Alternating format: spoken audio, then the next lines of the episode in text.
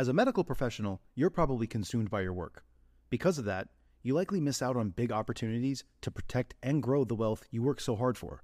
Luckily, through passive real estate investing, you can place your capital in the hands of trusted syndicators who do all the legwork while you sit back and let your money work for you. Syndicators like Ascent Equity Group. Ascent Equity Group is led by three medical professionals turned full time real estate investors who have secured a quarter of a billion dollars in assets in just three years. And their latest opportunity, Sunrise in Chandler, is open now. Sunrise in Chandler is an exciting 177 unit value add multifamily opportunity in the affluent city of Chandler, Arizona. This Class B asset in a Class A location was secured at a significant discount and is already cash flowing out of the gate, with 89% of the units still in need of renovation. Sunrise in Chandler is close to meeting its capital raising goal and will be closing soon. So if you'd like to learn more, visit ascentequitygroup.com forward slash best deal to schedule a call. That's A S C E N T equitygroup.com slash best deal. This opportunity is open to accredited investors only. A lot of people will do all this homework and study all these different ways to invest in real estate, and buying $20 million apartment buildings may be the most sexy or most attractive to you. But then look at your resources. So, how much time do you have? How much money do you have? And what's your experience level? If you're a passive investor wanting to learn more about questions to ask sponsors in order to qualify the opportunities, in order to qualify the sponsor, in order to qualify the market that the property is in, then go to besteverpassiveinvestor.com. My team and I created this site just for you so that there is a free resource available to you to learn about the questions to ask, the things to think through prior to investing in deals.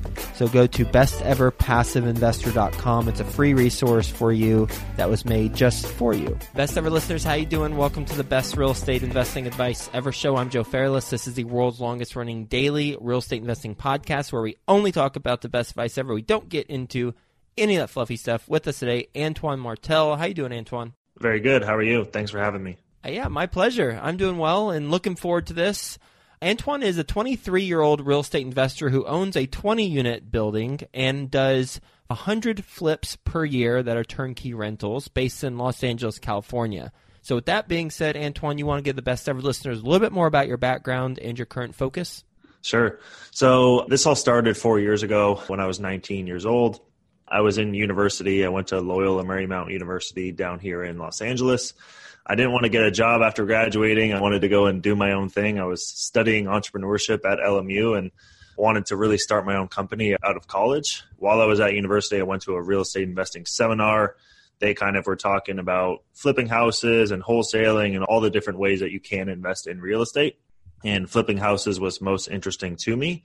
So I started to make all these offers in Los Angeles, but I didn't have much money in the bank account. I was just a college kid, and my parents didn't want to fund a full rehab project for a million bucks here in Los Angeles. So, after placing 20 offers a month for a number of months, I never got anything under contract. I realized I needed to change my strategy. And that's when I heard about rental properties out of state. And I thought that would be the perfect fit for my parents. My dad owns his own company. My mom had her own company. So no retirement account, no 401k.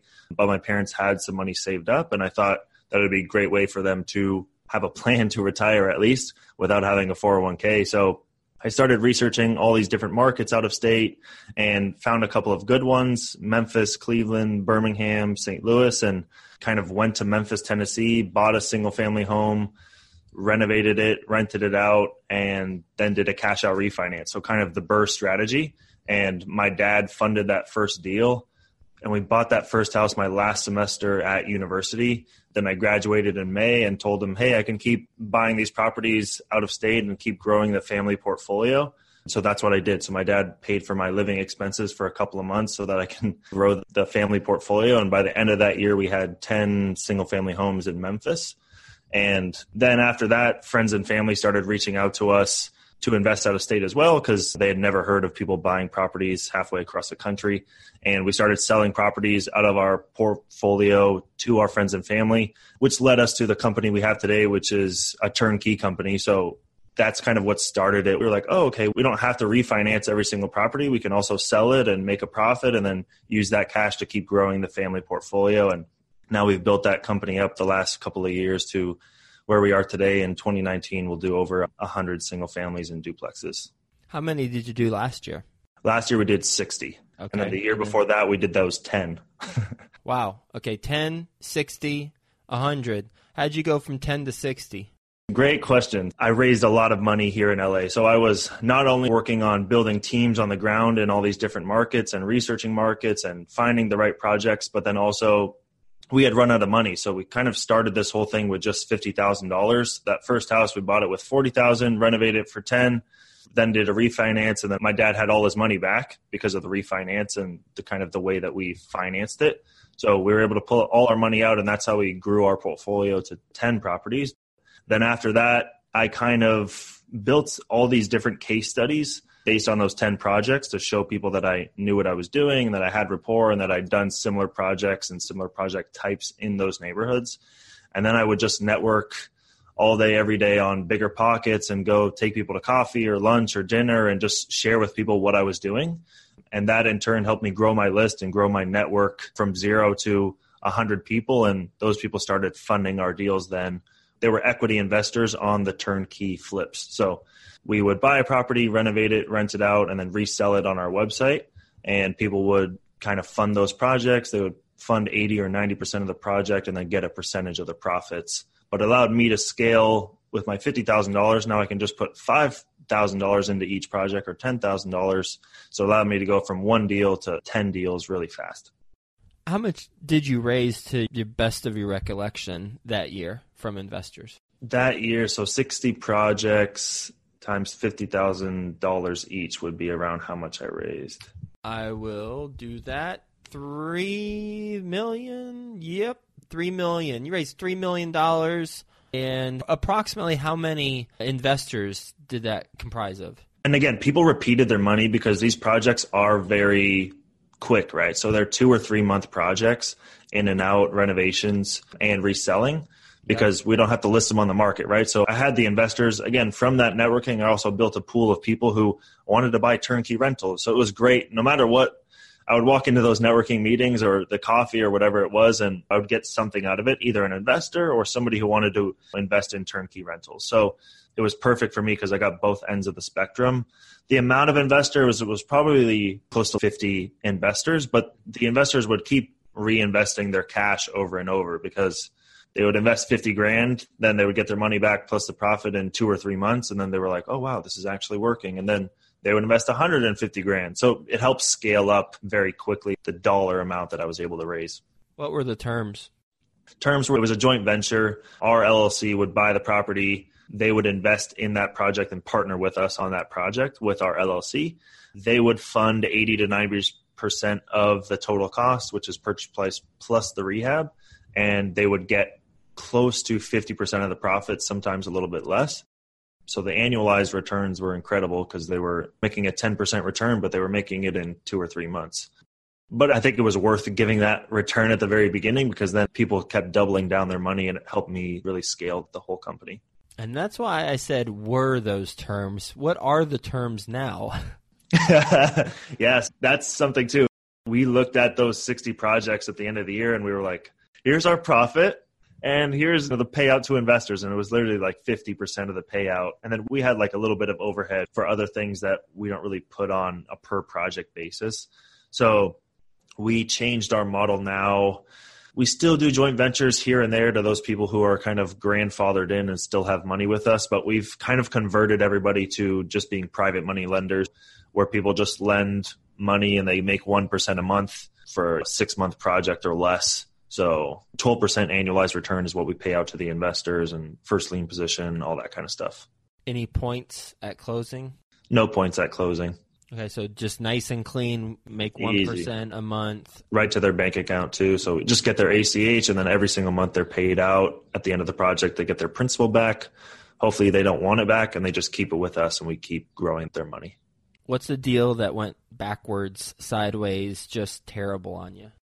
I'm lucky enough to not have had a terrible deal yet. We've had some deals that have been pretty close to breaking even. I was lucky that we didn't have any investors in those deals. That's something else too. We started doing more and more deals with our own cash, which helps expedite our growth of our own money as well. So raising private money, paying them 1% a month, but then also using our cash more and more to fund these transactions. A deal that did go south, there's a couple on the top of my head. One of them was stuff being stolen. So we bought a house. The day we closed, the furnace and all the ductwork was stolen out of the basement of this property in Cleveland. So I went and filed an insurance claim, et cetera. They denied it. So then I replaced the furnace. I paid for it. And then the renovation was completed and we were listing the market for rent. So whoever was watching the house knew it was vacant again because the contractors had left. Somebody goes back to the house and steals the brand new furnace again. Oh. So, so they must have been watching this thing because I don't know. They timed it so perfectly. That eats your profit, right? So couple thousand bucks you have to pay out times two. And our projects are pretty slim on the profit. There's a big margin, but the profit dollar wise is pretty small. So yeah, two furnaces and all the ductwork being stolen out, it can take a heavy hit on your profit. But we were able to, I think, probably break even on that deal still, even though we got all that stuff stolen from us. Did you put another furnace in it? Yeah, we had to because there was tenants you, moving in. Do you do anything to try and protect it? we can do that with HVAC units. We can put cages around them, etc. What we actually ended up doing was we waited for a tenant to set a move-in date, and then 24 hours before the move-in date, we went and installed the furnace. These people, whoever do this or stealing it, could be contractors or contractors' friends or somebody who has a lockbox code, but they really watch the property and they check to see if the properties are vacant. They don't want to do it when somebody's living there. Most of the time, that doesn't happen. So we decided just to install the unit as soon as the tenant moved in. How were they getting in?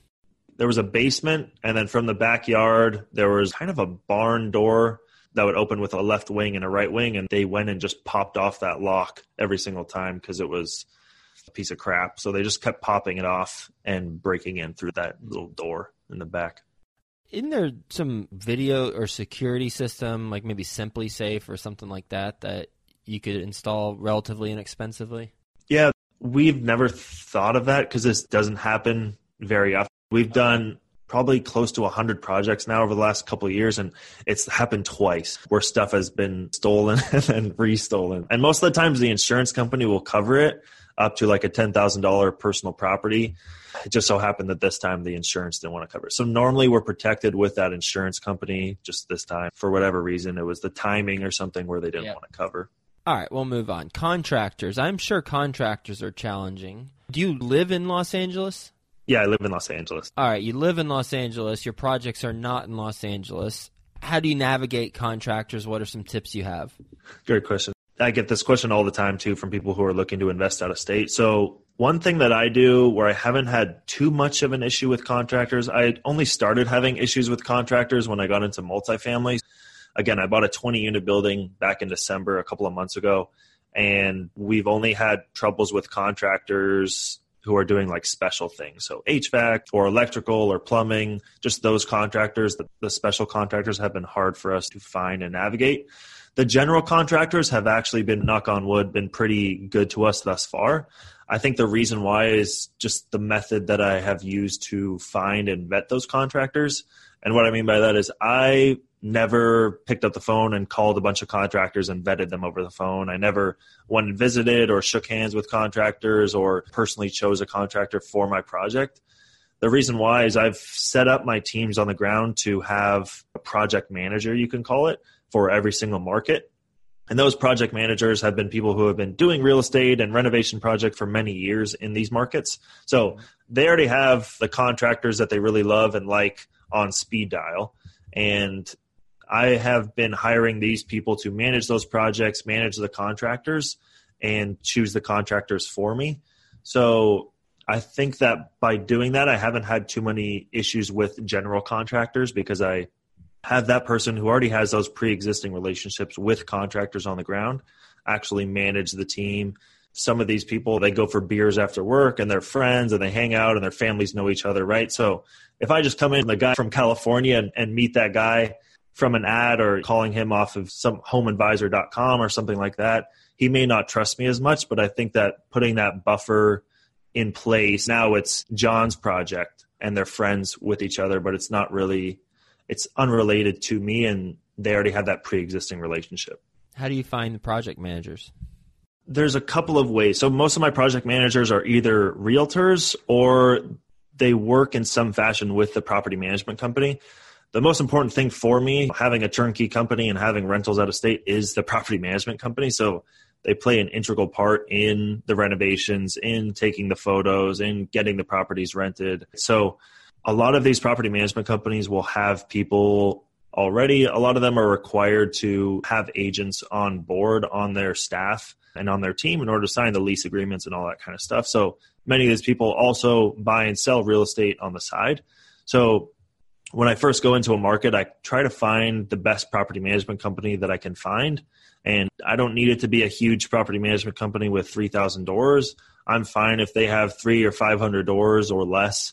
200 doors is fine with me as well, as long as they can have somebody or have somebody on staff who can help me grow my business, which therefore will help them grow their business. So if I can pay somebody off the property management staff or just an outside realtor to manage my project, and then once that renovation is done, they help me take the photos, and then the property management company comes in and they'll rent that property up and they'll be able to grow their property management business all because they helped me get the project from point A, which was unrenovated and not tenantable, to rent it out. And now the property management company gets to grow their business by helping me take the project from unrenovated to renovated and rented out. What fees do the property management charge you? All of my property management companies charge first month's rent as a lease up fee, and then they charge 10% of collected rents on an ongoing basis. Let's talk about that 20 unit apartment building. When did you buy it? What are the numbers? Where is it? Sure. Apartment building is in Memphis, Tennessee, 20 units. We bought it in December of 2018. We bought it for a million dollars, so $50,000 per unit. The renovations entailed of full exterior renovation, so painting, removing the bars off the windows, renovating the courtyard, installing all new doors, all new lighting, all that kind of stuff, and then also renovating the interior. So the rents when we bought the property were $550 per unit. And this is like a B class, B minus neighborhood. It's in between hospital district and a bunch of hipster upcoming hotspots. So there's a lot of young millennials, young professionals moving into the neighborhood. What area of Memphis is it for anyone who's familiar with it? Yeah, it's in Midtown Memphis. The rents were 550 per unit when we bought it. Our initial underwriting was we can renovate the units, renovate the exterior, increase the rents to 725. Turns out that we were actually able to raise the rents. We spent a couple thousand dollars more per unit to get stainless steel and granite countertops and all this kind of stuff and we were able to get the rents from 550 all the way up to 850 and we're about halfway done with all of the units now and just slowly as tenants leave we're renovating units and releasing them up for a much higher rent than we thought How much are you investing per unit? per unit it's going to be around 7500 bucks That's a 48% return. That's pretty good.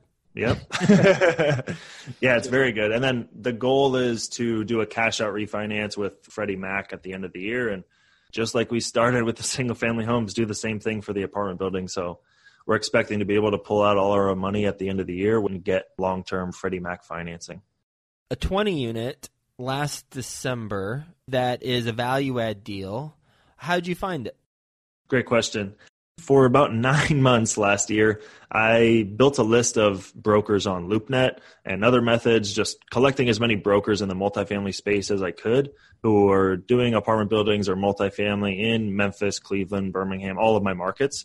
And I collected this list of brokers and called them first and told them who I was, what I was trying to do, what I was looking for, kind of my criteria. And then every two weeks, I set it up on just a calendar thing. Every two weeks, I would either call or email these people, reach back out to them, ask them if they have any deals available, if they have anything that fits my criteria. So for every two weeks for about nine months, I did that. Then it just so happened I emailed one of those brokers on a Thursday night and he said, Oh, yeah, I just got a deal that fits this criteria perfectly. I'll send it to you in the morning. Friday morning, he sends me a little janky email with a couple of sentences and he said, Hey, you got to make an offer before we send you the financials. I was like, Okay, well, my offer's a million bucks then. There's nothing else I can do. So the numbers worked at a million bucks based on the tiny information that I was given. you? What info did he give you? He told me 20 units, one bedroom, one bath units. He told me what the average rents were. So he just wrote average rent 550. And then he told me operating expenses, whatever the dollar amount was, and then like a taxes dollar amount, insurance dollar amount. And then the last sentence, you need to submit an LOI before we give you any other information. I was like, okay, well, you left me between a hard and a rock place. a rock and a hard place. So I just did a super simple back of the napkin thing and price per unit made sense. The rents definitely needed to be increased. So based on that, we just submitted the LOI. And then with the LOI, I wrote in there that due diligence doesn't begin until I get all the financials. So I wanted to make sure that they actually had some financials because trust me, there's some landlords who just don't even keep records and they just keep it on a napkin as well. Mm-hmm. Let's go back in time. We don't have to go back too far because it was fairly recent. But you said you did that for nine months. You made a list first, then you called or emailed brokers from your list every two weeks, and you followed up with them. Let's travel back in time to month eight. So you still haven't got a deal, but you've been doing this for eight months. What internal thoughts do you have at that point in time? That's hard. And you just have to keep going. And I just kept listening to podcasts like this, and people just kept saying, Yeah, just keep following up with the brokers, keep following up with the brokers. So, what I would do is I would just kind of keep changing my email. And I analyzed a lot of deals in those nine months. So, I knew that it was working. It wasn't like I wasn't getting any replies or I wasn't getting any deals. So, every time I would email, I would get a deal maybe something on the market or whatever. But sometimes I would get these off market deals. I would run the numbers and go back to the broker and tell them, hey, this deal is just way too overpriced. I can't make this make sense at this price, but keep sending me stuff that you have. So there was this relationship that I was building because I was replying to these people's emails, giving them feedback on their listing from an investor's perspective. So throughout those eight months, yeah, it was hard to keep going and to keep analyzing deal after deal after deal after deal. But I just knew that the break had to come eventually and there had to be some landlord or some owner who was distressed and it just so happened to be one month later after those eight months of emailing and underwriting probably 100 deals that i was able to finally find the deal that made sense how many brokers were on the list i think 20 in a bunch of different markets too yeah how long does that take you to go through and follow up with 20 brokers probably 30 minutes that's it yeah, because I had a template email just in my notes, and I would copy. It, was, "Hey, my name's Antoine Martel. I'm a real estate investor. I own a turnkey company called Martel Turnkey. We buy, rehab, and resell 100 homes a year." And then it would say, "Hey, I'm looking for apartment buildings in whatever the market is, Memphis, Cleveland. I'm looking for 20 units or greater, less than three million dollars, cap rate between seven and eight percent, and I'm looking for 90% occupancy or higher." So that's kind of what the template said. And then the last couple sentences would be something I would change it up every single time. And I would say something like, I just did a huge cash out refinance. I had a four unit building last year that I bought as well. So I had done a cash out refinance. And then I would just include that little two cent change in there as well. So I would say, Hey, I just did a cash out refinance and was able to pull out $250,000 and I'm ready to go. And I just got the check from the bank. So every time that I would email or every month, I would kind of change up that last final sentence to kind of tell them why I had cash and why I would be able to close and that I just sold something or I just refinanced something and got the money to be able to close. Mm-hmm. And that's the first email because you're not going to introduce yourself to the same broker every two weeks or else you're going to get in the spam folder in his or her email. So what were the follow-up emails? The follow-up emails were very similar. I would just say instead of introducing myself, I would say, "Hey, by the way, I'm still looking for apartment buildings. Here's my criteria." And then, by the way, I just did a cash out refinance and I have funds available ready to close. Every couple weeks you just mix up the talking point. Sometimes you requalify yourself with I just got to refinance. Sometimes it's just other things about your criteria or, or whatever else. Okay. Yeah, and then let's say I had a ton of cash in the bank one month or whatever the case may be, or one day. I would just take a screenshot of it and then I would include that in the email too. And because I think a lot of these brokers get emails from California people all the time. And then they don't really know that the people have actual money and they're actually looking to close. So I think that showing them the bank account and showing them the number that I had. I need to get rid of this I kind of make it urgent. Hey, I need to get rid of this this money. You better send me something. Um, oh, I love it. How much was enough? How much would you be like? Okay, now I think I should send this. Versus, oh, they might laugh at me. I don't know if this is enough. Since I was looking for 20 units, anything over five or six hundred thousand dollars, I would just take a screenshot of it and send it. I think the first time I did it, there was a million dollars in an account and I just took a screen. I was like, I'm going to use this for months. Yeah, forever. So, so, I took a screenshot of that. And then for a couple of weeks, I would email that and be like, this is urgent. I need to buy something. I need to get rid of this money. So, yeah. Wow. So smart. Thank you for sharing all of your stuff. I'll summarize some lessons learned in just a moment. But first, what's your best real estate investing advice ever? Best real estate investing advice ever is to match your resources to the best strategy that makes sense for your resources. So, what I mean with that is a lot of people will do all this homework and study all these different ways to invest in real estate, and buying $20 million apartment buildings may be the most sexy or most attractive to you. But then look at your resources. So, how much time do you have? How much money do you have? And what's your experience level? And match those three things with the best strategy that makes sense today that you can get started today. Because trust me, if you have $10,000 in the bank account and your end goal is to buy $100 million, $20 million apartment buildings, you're going to have to take a lot of steps to get there. And start with step one. That may not be even related to apartment buildings. It may be single family, it may be Airbnb, et cetera, et cetera. But at least get your foot in the door and match the strategy today that makes the most sense for your resources that you have today. We're going to do a lightning round. You ready for the best ever lightning round? Let's do it. All right, let's do it. First, quick word from our best ever partners. If you're a passive investor and want to learn more about Ashcroft Capital, the company I co founded with my business partner Frank, and in particular want to learn more about our strategy and how we think about the opportunities that we purchase, go to ashcroftcapital.com and click the strategy button above, and you'll be able to read through our thought process we use when we're purchasing multifamily properties. Best ever listeners, we have launched bestevercauses.com. That's bestevercauses.com. We profile a nonprofit or a cause that is near and dear to our heart, get the word out about their cause, and also donate money towards their cause. If you'd like to, one, learn more about the causes that we're profiling, we do one a month, then go to bestevercauses.com and if you want to suggest a cause that we profile that is near and dear to your heart, then go to bestevercauses.com and there's a little form at the bottom of the page where you can submit one and we'll check it out. Best ever book you've recently read? Best ever book I recently read was The 10X Rule by Grant Cardone. What's a mistake you've made on a transaction that we haven't talked about?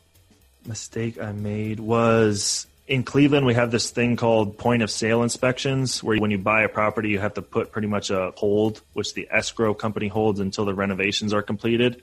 And I just realized yesterday that I sold two properties a couple of months ago and didn't ask for the POS hold money back. Best ever deal you've done? The 20 unit apartment building. Best ever way you like to give back to the community? I sometimes go to the Los Angeles National Forest and we plant trees and clean up the shrubs and brush and replant new trees and also clean up the existing trees in the forest. And how can the best ever listeners learn more about what you're doing? Sure. So I post a lot on Instagram. My Instagram handle is Martel Antoine, M A R T E L A N T O I N E. And if anybody wants to reach out to me, all my contact info is on my website, martelturnkey.com thoroughly enjoyed our conversation, learned a lot. You're very wise and have some great perspective and resourcefulness. Just making a list of brokers from LoopNet, calling them every two weeks or email them and doing it for nine months and giving them feedback along the way when they do send you deals and then ultimately sending deals and then switching up the follow up process. That's just great. And then I love the match your resources to the best strategy to utilize those resources. I'm, I'm i might have butchered that a little bit, but that's the nope, that's good. That's the paraphrase version. Yeah. And also just how you got out of the gate, senior in college, and started the company with your family, and then have grown it from there. So thanks for being on the show. Enjoyed our conversation. I hope you have a best ever day, and we'll talk to you again soon. Absolutely. Thanks so much for having me. Best ever listeners, we have launched bestevercauses.com. That's bestevercauses.com we profile a nonprofit or a cause that is near and dear to our heart, get the word out about their cause, and also donate money towards their cause. If you'd like to, one, learn more about the causes that we're profiling, we do one a month, then go to bestevercauses.com. And if you want to suggest a cause that we profile that is near and dear to your heart, then go to bestevercauses.com and there's a little form at the bottom of the page where you can submit one and we'll check it out.